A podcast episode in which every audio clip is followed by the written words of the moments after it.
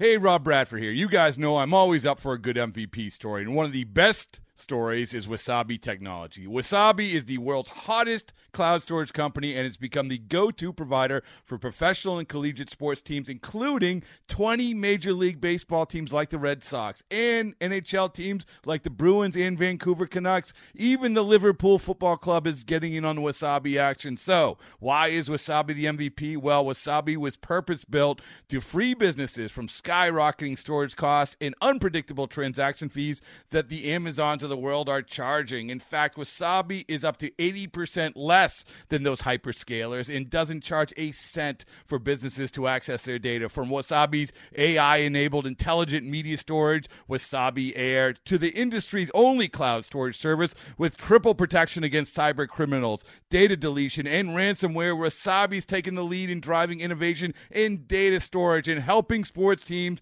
to unleash the power of their data. Wasabi, another Boston based championship team. This episode is brought to you by Progressive Insurance. Whether you love true crime or comedy, celebrity interviews or news, you call the shots on what's in your podcast queue. And guess what? Now you can call them on your auto insurance too with the Name Your Price tool from Progressive. It works just the way it sounds. You tell Progressive how much you want to pay for car insurance, and they'll show you coverage options that fit your budget. Get your quote today at progressive.com to join the over 28 million drivers who trust Progressive. Progressive Casualty Insurance Company and Affiliates. Price and coverage match limited by state law.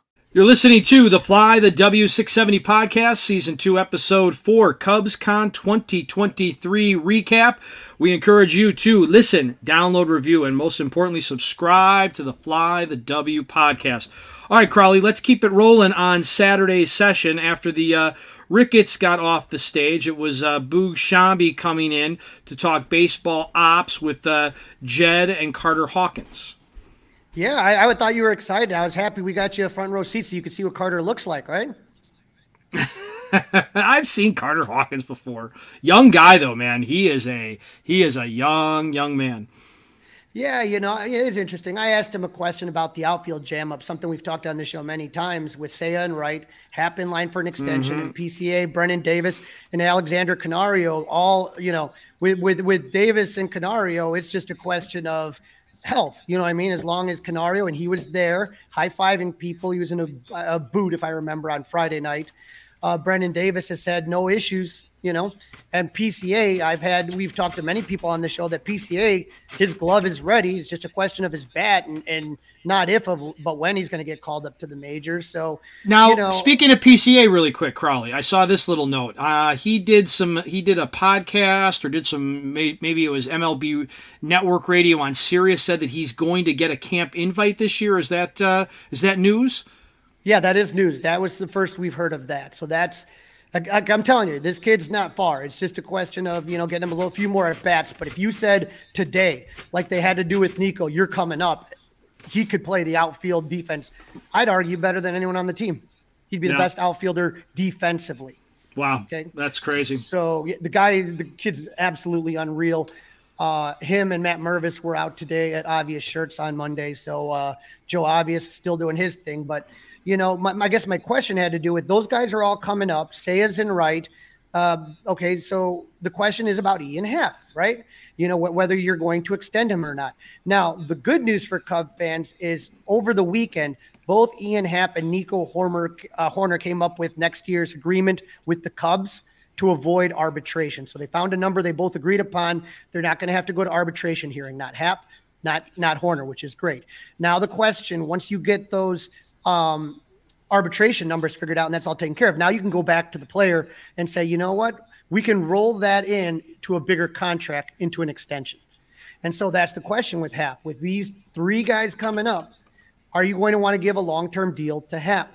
And so, you know, Jed says, of course, that's a good problem to have, of course. Uh, you'd rather have too many good players, not enough. You know, there's no deal currently work, you know, no extensions currently in the works right now but he didn't rule out that it wouldn't happen. So kind of a wait and see moment. You know, it's just one of those we I think about. they have no choice. I mean, that's what you have to do at this point right now. You got to wait and see. Let's see what Ian Happ does as a player making $10.8 million when he's got his whole future right out there in front of him.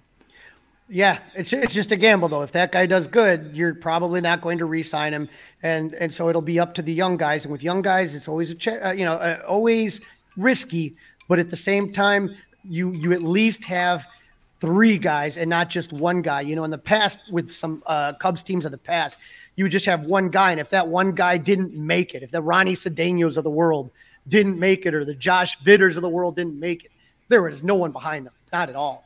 Now at least you got a couple guys that you know, if one doesn't work out, maybe another, and you know, and then even if that guy doesn't work out, you got another. So you got you got hope in the outfield. So about that. Um, obviously, this is the first time since the last convention in 2020 that everybody is gone. It was the first convention without Wilson, without uh, Rizzo, without Baez, without Bryant. So a totally different look than the last time we were all together. So obviously, Jed you know, talked about Wilson. People were clearly not happy that he's now with the St. Louis Cardinals. He just said the numbers never lined up. Um, I, I don't believe that. Um, you know, nothing against Jed. You know, I mean, you can you can say that, but if you wanted him, Dustin, you'd make the numbers line up. Right. If you wanted him, you could make him. You could make him line up. Right. That, that right. You know, what they wanted and what he wanted were, were two separate separate things. Yeah. It, it's funny hearing the fans and, and and talking about like their kids trying to explain to their kids why Rizzo and Bryant and Baez are no longer with the team. There was a guy there saying that uh, the reason that he became a Cubs fan and watched Cubs baseball was because of the way Wilson Contreras played the game. Um, and I thought Jed handled that one. He said, you know, listen, I can appreciate that. We liked how Wilson played as well. Um, we wish Wilson the person, uh, nothing but the best. But now he's that he's a Cardinal. I cannot wish him any luck. Right, and, and so when you when, you look at that, that, that happens a lot. You know, it, it's you fall in love with players. You know what I mean? and uh, it's really really hard to let them go and and and uh, the for the guys for the front office staff their job is to make sure that the cubs are good now and in the future and you don't want to risk the future by by waiting too long with a, a core group of players we're way past the time frame of like it's funny in my wall i have all these pictures up of all the players from the decades my favorite most impactful players in my opinion is how i did my man cave and uh, you know, it's it, those days of guys being around on a same team for five, six, seven, eight years. That's become more and more rare. You know what I mean, Dustin? Absolutely, absolutely. We can only hope that uh, some of those young guys that we just mentioned a couple minutes ago will be guys that uh, once they get up to Clark and Addison are up there for six or plus more years. So, uh, now, how about some other highlights, Crawly, from the uh, from the Saturday sessions? Yeah, you know, I thought Carter Hawkins talked about when they looked at the free agent market uh, they, they saw how there might be a competitive da- advantage by focusing on defense. If we focus on defense, that's our best plan. So, the other interesting thing that Jed said is that they were not done, that they were still talking to agents. And Jed brought up, hey, I was talking to agents this morning, talking about Saturday morning. And that one all of a sudden picked my ear. I'm like, really? You were talking to agents this morning? Right. And, it was and, so funny how Boog handled that. Like, you know, kept asking him, "Go ahead, check your phone. Any, anything you can share? Go ahead, check your phone." I thought Boog did a great job. By the way, I thought he was great oh, as a. Uh, he and Coomer will get. He and Coomer were excellent uh, as uh, as uh, MC slash uh, leaders of the panels. You know, uh, the next panel after that was David Ross and his coaches, and that was fine. That, that's tough one because they can never really say too much. They got to be careful. Like, so like people are asking about the lineup, who's hitting hit, you know, who's going to be leading off, you know. right, but it was fun. I mean, and the fun, other yeah. thing, you know, like Tommy Hotovy, who I got to finally meet in person, face to face, instead of just uh, texting and talking over the phone. You know, a lot of love and support for for Tommy, who's got a really big deep staff for the first time. And I thought it was great, David Ross going out of his way, not once but twice, saying, hey, this is the best pitching coach in baseball, right there. Tommy Hotovy is the best pitching coach in baseball. And of course, the news would have been, oh, Tommy's just average at his job. But I mean, he went out of his way to do that. And I don't think that's David Ross's style to just blow smoke where there really isn't anything to blow smoke about. Here's what I will tell you. I will tell you that that is not just a David Ross opinion, but he, but Tommy Hotovy is highly respected throughout Major League Baseball and it's it's something that I've been trying to kind of uh, impress on Cub fans is that the pitching infrastructure which was a, I would say, a deficiency of the 2015 to 2019 Cubs, 2020 Cubs, is much better in the hands of Craig Breslow at the very top and going down Tommy Hotovy and then keep moving down through the minors and the development that they're doing on pitching. Absolutely. And I thought, and, and if you get to listen to Tommy at these sessions, he is very well spoken. He's a very intelligent guy. Um, and so I thought that was interesting. Okay, picture this. It's Friday afternoon when a thought hits you. I can spend another weekend doing the same old whatever, or I can hop into my all new Hyundai Santa Fe and hit the road. With available HTRAC all wheel drive, and three row seating, my whole family can head deep into the wild. Conquer the weekend in the all new Hyundai Santa Fe. Visit HyundaiUSA.com or call 562 for more details. Hyundai, there's joy in every journey. Uh, when I was taught, when they had a off, they had a pitching session where they had a bunch of pitchers in there. Um, Kyle Hendricks, like I said, they're back there, right? And and somebody asked him what it was like being the last Cub on the 2016 team, and it was just funny, you know, because it's just like, where did the time go, man? Just you turn around and everybody's gone. So you know that was great, and uh, I will tell you one thing, Dustin, and I thought about you a little bit here when they were talking about um, on the mound and, and and the Cubs pitchers. I was so excited about Hayden Wesneski. I, I, I said, I wrote him the notes. I said, he's as exciting to listen to as he is watching on the mound. He's just a, he, he I don't know what it is. He just kind of is different. You know, like usually when you kind of see the pitchers, they're more stoic. You know what I mean? I kind of try to think of the Jon Lester or the Jake Arrieta or those type of mean, angry looking, somber looking guys. You know what I mean? Yeah, he's uh, yeah, he's great. I, I love everything about. I love everything about him. I'm not much of a of a jersey guy, more of a t-shirt guy. I think uh, I could see myself getting something with, uh, you know, Wes Nasty on it and wearing it to a game. Maybe maybe there's an obvious shirt that's got something like that that I could pick up. Well, I'll talk to Joe. He, Joe, actually, this was awesome because uh, we'll we'll talk. Uh, we'll, we talk about now. They had an awesome session with the prospects, but there were so many prospects on stage. If if it was me, if I was in charge of the Cubs con, I would have had more. Se- they didn't have any sessions on Sunday. They instead had a clinic for kids, which is fine. But traditionally, they had down on the farm. They wanted to feature it, so they did it on Saturday night because that was the big story. But there are so many awesome prospects. If it was me, I wish they would have had it on Sunday, and I wish they would have had it by the guys that played last year on Myrtle Beach, the guys that played last year on South Bend, the guys that played last year in Tennessee, and then finally the guys that played on Iowa. I would have much rather had four sessions and kind of tried to figure out something that way. You could have combined uh, Myrtle Beach and Iowa, and then you could have combined Tennessee and, or I mean Myrtle Beach and uh, South Bend, and then you could have combined Iowa with Tennessee. So the the A the single A's and then double A and triple A combined and have two sessions because there were so many kids out there. There were so many things you wanted to ask them and and hear about. Um, I wrote down a couple things. Brennen Davis, that guy reminds me so much of Jason Heyward in his quiet leadership, you know, and it's kind of funny because they joke about him being the old guy, but he's like 23. but but uh, he he he's he's a, he's a very nice kid, but but he has a maturity level to me beyond his years.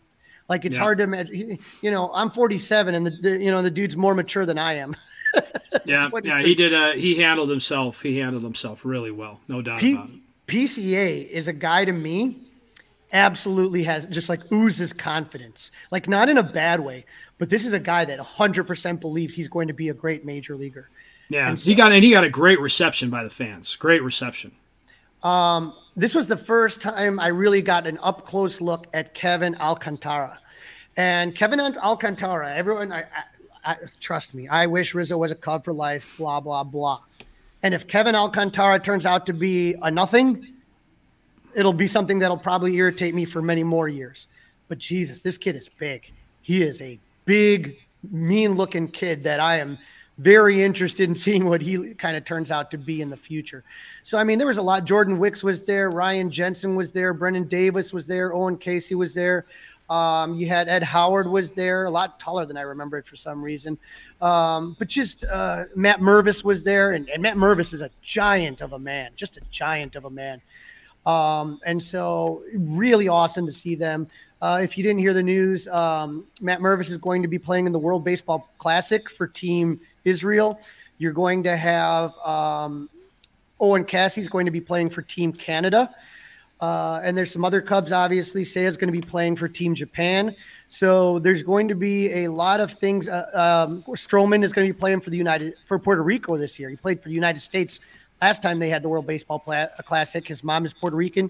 He's playing for Team Puerto Rico. So there's going to be a lot for fans to watch. But I really enjoyed seeing those kids out there, and and it just there was a time, like I said, the, the the the, on the farm sessions on Sundays were always, you know, on Sundays were great.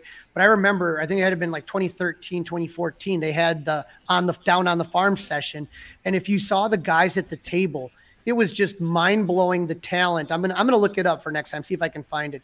But at one table, like three quarters of the kids at that table ended up making it in the major leagues. Yeah, well, listen, they've taken suggestions before, so let's uh, run it up the flagpole. I we, I don't think a lot of people thought the Ricketts would get back on stage and do what they did, so maybe they'll uh, they'll bring something like that back. Hey, Crawly, before we move on, you brought their names up, so I want to follow up with something you just said. Seiya Suzuki and Marcus Stroman, probably the two most notable no shows, if you will. Mm-hmm. Any issue with two of, if not the two highest paid Cubs not being part of this? I'm going to put it this way, I guess, is that with Seiya Suzuki, um, he lives in Japan. Obviously, that travel is very difficult. And once he comes to, once, you know, it's time to report for camp, he's not going back to Japan until the season is over. Okay. So I guess I don't really fault it that much. For Marcus Stroman, I thought would have been, I thought it would have been good to see him there personally. Um, you know, I, I, I, we had an event with him at Club 400. We, we worked with the Lost Boys, Lost Boys Inc., with underprivileged kids, and he was so good to those kids. But uh, you know, it's a fan convention, and the fans are the ones that that you know help. You know, it, it's you're doing it for the fans, right? The fans are cheering for you, and, and, and they're the ones that are putting their hard earned money for things. I would have liked to have seen Marcus there. Maybe there's an excuse. Sometimes that happens. I don't know. Um, so yeah, maybe I, I need I to check out. Maybe I need to check out his social media. Maybe he maybe he put something out there as to why he was not part of it. But I, I have to agree. I don't want to um, dismiss what he does because he does do good things, as you pointed out. But um, sometimes it's just important to show your face and take a couple pictures and sign a couple autographs. And, and if you listen to the last episode when we had both Patrick Wisdom and Wayne Messmer, if you missed the last episode, please go back because it's really awesome. Uh, it was called the CubsCon Extravaganza. But both Wayne Messmer and Patrick Wisdom talked about how hard is it, you know, to be nice and smile to people that really appreciate you. So yeah, very, very, very cool. Yeah, very cool.